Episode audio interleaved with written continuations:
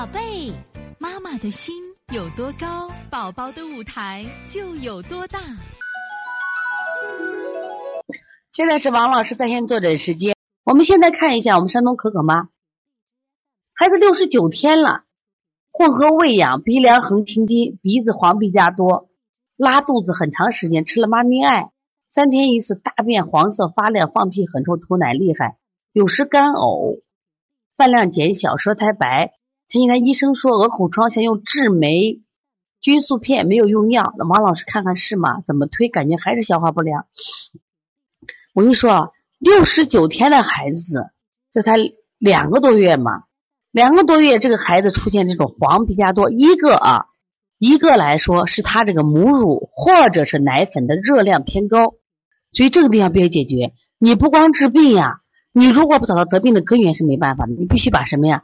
的热要去掉，所以能不能母乳上吃清淡点，奶粉能不能冲稀点，这是很重要的。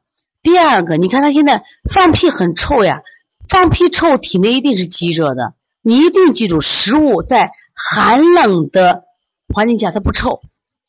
你看我们中午吃了顿饭，夏天我没有放到冰箱，到当天晚上发酸，到第二天早上就臭了。为什么？这是高温才能让它变臭的，但是冬天它就不会臭。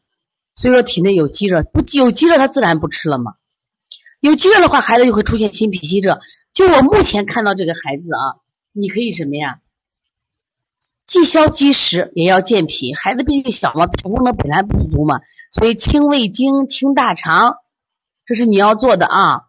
然后呢，清肺平肝，再做补脾，再做补脾，揉板门，给孩子磨磨腹啊。关键要清热的，你看孩子青筋啊，青筋都是肝脾不和，把小脑袋也搓一搓啊，搓一搓。关键找原因了啊，找得病的原因，一定要先把母从从从孩子吃的奶粉上解决啊。所以从现在开始学习小儿推拿，从现在开始学习正确的育儿理念，一点都不晚。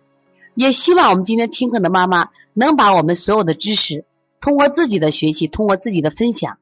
让更多的妈妈了解，走进邦尼康小儿推拿，走进邦尼康的课堂，让我们获得正确的育儿理念。